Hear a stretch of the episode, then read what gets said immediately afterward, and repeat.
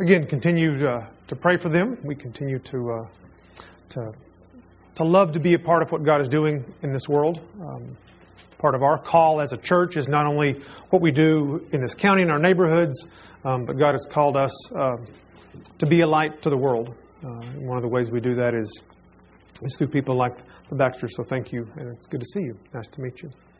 Um, we are going to be in Psalm 119 this morning. So if you would turn there, there is an outline of the bulletin.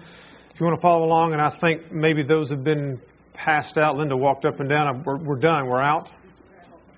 Look on with someone if you don't have one, I suppose. Psalm 119 is where we are this morning at the very beginning. Um, as most of you know, I spent uh, 18 years in education before um, came here. And one of the things that you're used to in education is the, a word called standards. Um, people will tell you from up on high, the state level, here are the standards that you're supposed to teach the kids, and here are the standards that those students are supposed to meet. And so they they develop this these standards and they say we're going to give you this test and here's what we expect of your students this year. But next year, we're going to change the standards. We're going to expect a little more. And the next year, we're going to expect a little more of your students. And the next year, we're going to expect a little more. And if you don't keep meeting those standards, there are going to be consequences for your school or for teachers or for the principal or uh, lots of different things. What's interesting is, is about the time that a lot of those really heavy-handed consequences get ready to start happening, when a lot of schools kind of fail to meet up to those really high standards, at least in Texas, they'll decide we need a new test. And so they'll change the acronym and we'll start over. We now have new standards, new things you're supposed to teach, new requirements. And then next year we're going to raise the standards. And the next year we're going to raise the standards. And we're going to raise. And then, about the time that people start freaking out and the kids don't start doing as well, we need a new test and it starts over again. And those standards, it's a, it's a little game that we play in, in Texas with the legislature and the education agency and principals and teachers and parents and kids. And it's a fun game, unless you're the teacher or the kids, and then it's not so fun. But other than that, it's great. But the question is does, does God play like that? You know, we, we come to Christ and, and we start learning what, what the rules are, right? And, and as we get a little older, a little more mature, does, does God expect more of us? And when we get a little older, a little more mature, does He expect more of us? And when we realize that we that we really can't meet up to the really high standards, does, does God change the rules and say, okay, let's start over? Are God's standards like education standards, at least in Texas and probably in most places in the, in the country? Or does He do something altogether different? And that's what we're going to look at this morning as we look at Psalm 119. Psalm 119, you're probably aware, the longest chapter in the Bible. If you're not sure where it is, open to the middle of your Bible, and it's probably fairly close. You can, if you're in the prophets, you've gone too far.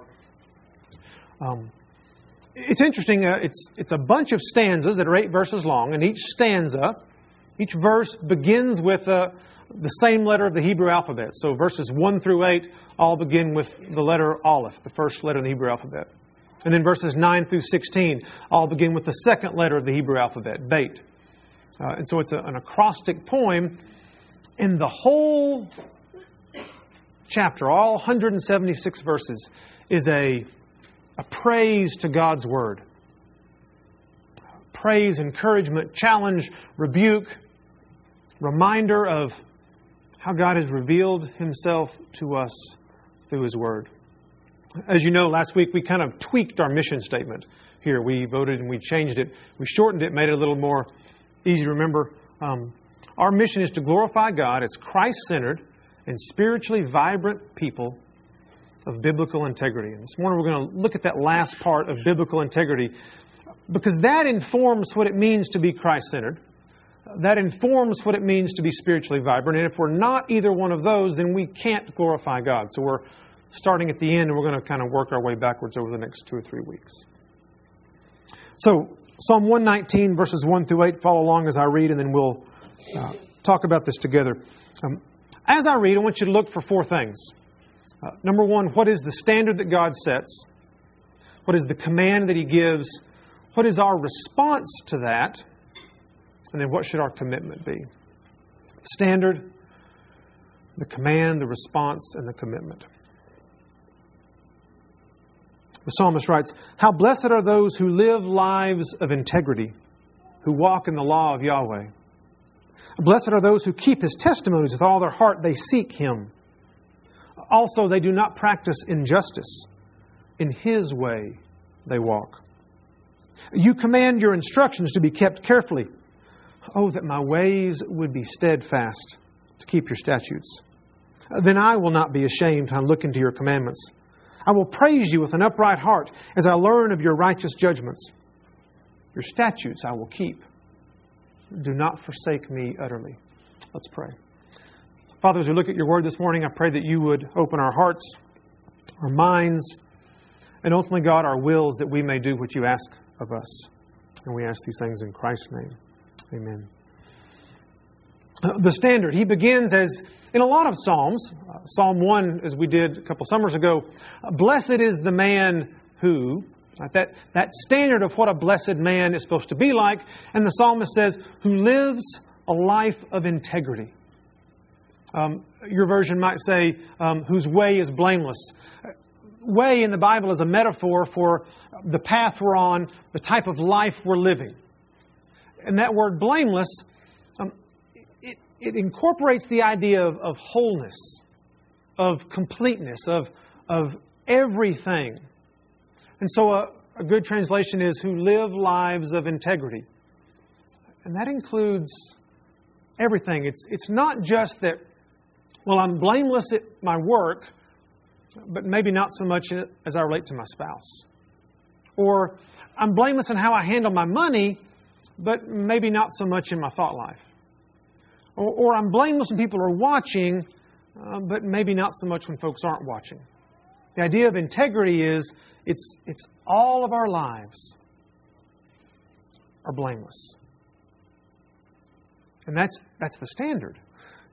That's a high standard.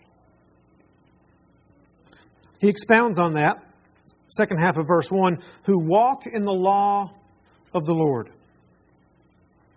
Um, you know, that, that standard of what integrity looks like, it's not about my opinion.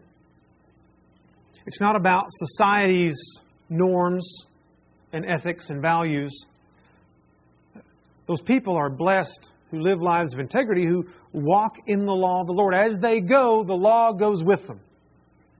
God's Word accompanies them everywhere they go. When they get up in the morning, and they greet their family, to what they do between then and when you walk out the door to how you relate to your neighbors, your business associates, your customers, to what happens when it's after lunch in the middle of the afternoon and you're really tired and you've got things to do, and, and how you deal with tiredness and frustration, and anger and sorrow, and what you do when you get home.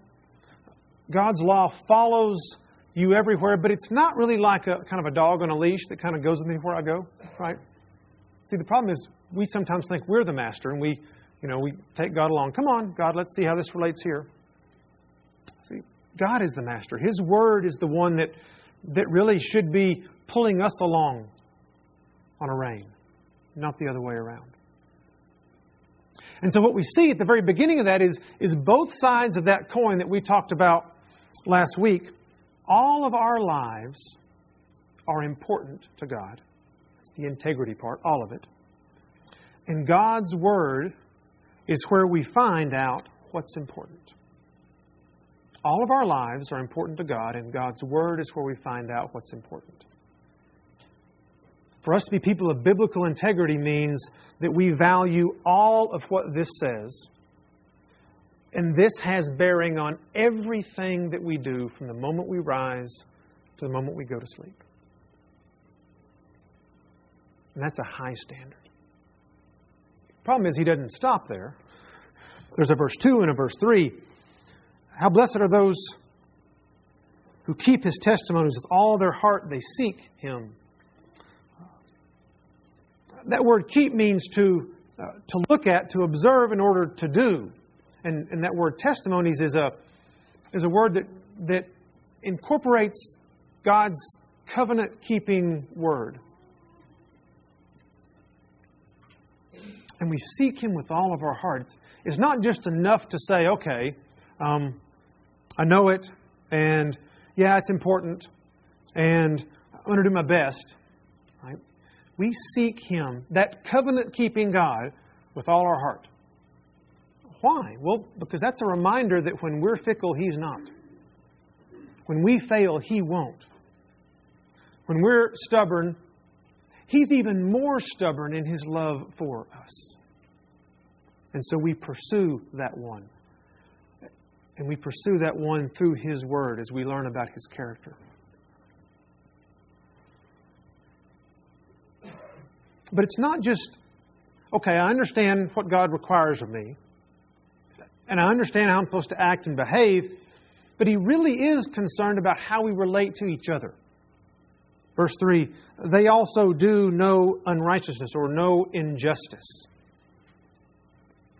You see, if you're characterized as blessed, then if someone looks at your life, they don't wonder, you know, I wonder how he treats his employees. I wonder how he responds to the neighbor who's unkind to him. I wonder if he ever takes advantage of people through his wealth or his power. I wonder if he ever cheats the government on his taxes.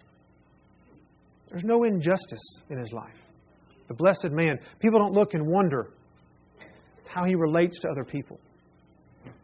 Again, the standard is, is set very high for us. And then in the end of verse 3, it kind of harkens back to verse 1 In his way they walk. It reminds me of, of right after the passage we read earlier, not too much later in Exodus 33. Um, Moses had gone away to the mountain. He came back, the golden calf, that whole mess. and he said, God, I need to know your way. Because I can't lead this people unless I know your way. That's a rough paraphrase. Because unless I know your way, I don't know you. And if I don't know you, I can't honor you. God, I have to know your way. In other words, God, you have to go before me.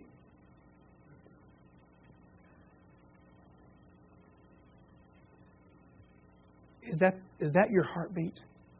That you're, you're longing for God to go before you? And if you are, we, we have a great privilege that even Moses didn't have, is that we have a much fuller revelation of his character and what he's about in the world and what he's up to through his word.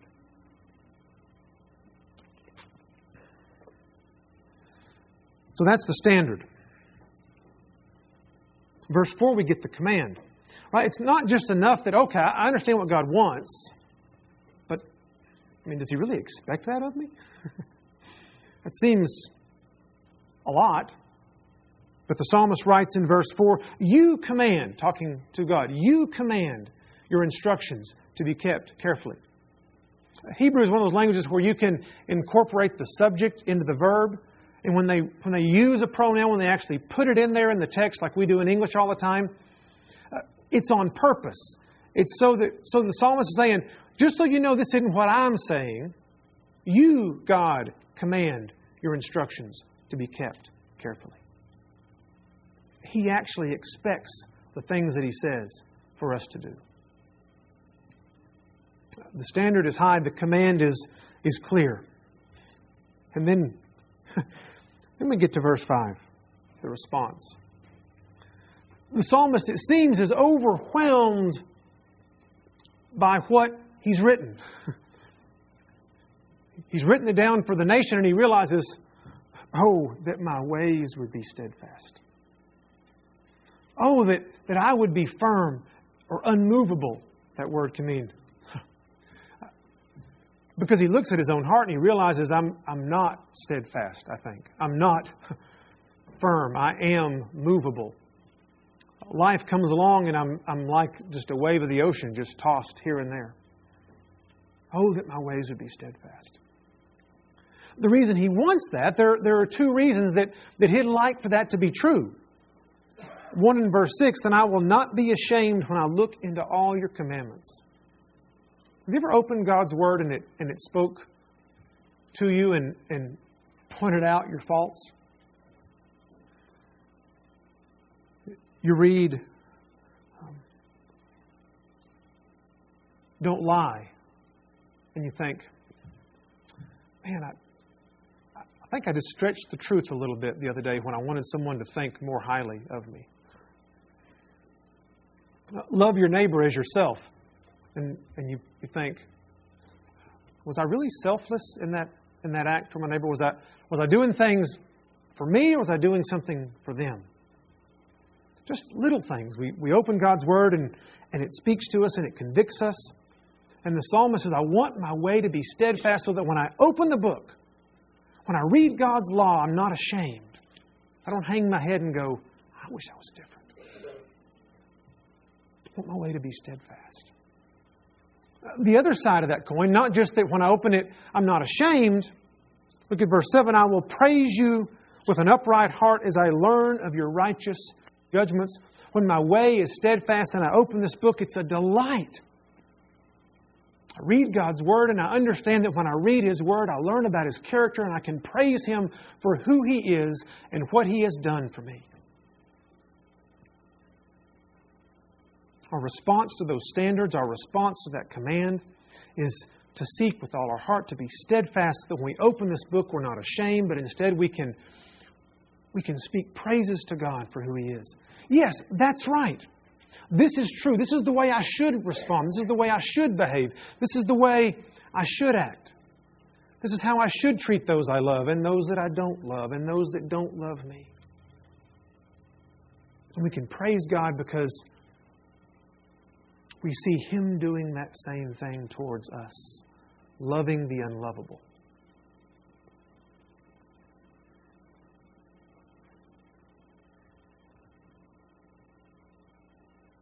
And then we get to verse 8. And the psalmist does the same thing the nation of Israel does. They make a commitment. We read this morning at the beginning. We will do everything that you said, God. We will obey. And not too much longer after that, Moses went up on the mountain and they said, I don't know where Moses went. Let's make a new God. And the psalmist says, Your statutes I will keep and, and you wonder what goes through his mind because then this next line seems like, did he just change subjects? What, what? Do not forsake me utterly. I think he knows. God, I'm, I'm making a commitment to you, but I know I can't keep it. I know I can't. I know tomorrow I'm going to get up and something's going to happen and I'm going to speak unkindly to someone. I'm going to allow my thoughts to wander where they shouldn't. I'm not going to be selfless like you are. God, I'm going to keep your statutes, but don't forsake me. At the same time, it is a, a commitment which we all should make, and it's a cry for grace, which we all need. It's a plea that God would, would be kind, would be patient, would be long suffering, which is what we celebrate this morning as we, as we come to this table. Right, Paul writes that whenever we eat of the bread and drink of the fruit of the vine, we proclaim Christ's death until he comes. And I think he's, he's talking about two different things there. Number one, obviously, we proclaim Christ died for my sins. I'm celebrating that. I come with my brothers and sisters in Christ and I celebrate the goodness of what He's done. He died for me. He paid the penalty that I couldn't pay. The perfect man took God's wrath so that I could have his righteousness. But I think we also proclaim Christ's death in that when we come as a body and we partake together, we are testifying to one another not only of the sufficiency of Christ's death, but when we take the bread and, and we together we do that. We're testifying to one another that I'm identifying with Christ's death, as we read in Romans 6. I've died with Christ, as we read in Colossians 3. And what that means is, that means sin no longer has mastery over me. It's a public testimony of us together, an encouragement. Sin doesn't have to reign in my mortal body anymore. And we, we, we make that testimony together as an encouragement to one another. I'm in the same battle you are. But by golly, I can walk out that door today, and if I failed yesterday, I can remember that God's payment was sufficient and death and sin have been defeated.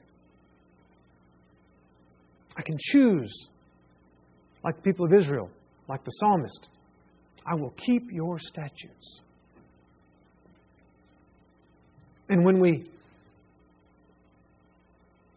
together as a body partake of the fruit of the vine, we're reminded that not only has sin been defeated, but death has been defeated. When we die with Christ, that's the hardest death we're going to face. The next one ushers us into the kingdom. That dying to self, that means I've got to put me off the throne, and I sure like when I'm on the throne. But it's a testimony to one another. I have died with Christ. Death no longer has mastery over me. And so we come this morning together to celebrate together what God has done for us. Would you take uh, just a few minutes where you are? You can kneel, you can stand, you can sit. Would you prepare your hearts as we partake together? Father, we are blessed because you are our God. We are blessed because your Son lived a life of integrity and gave that life for our broken and sinful life. And so we rejoice in that fact. We praise you. We thank you for what you've done for us. We read these words in 1 Corinthians chapter 11. Paul writes, For I received from the Lord that which I also delivered to you, that the Lord Jesus, in the night in which he was betrayed, took bread, and when he had given thanks, he broke it and said, This is my body which is for you. Do this in remembrance of me.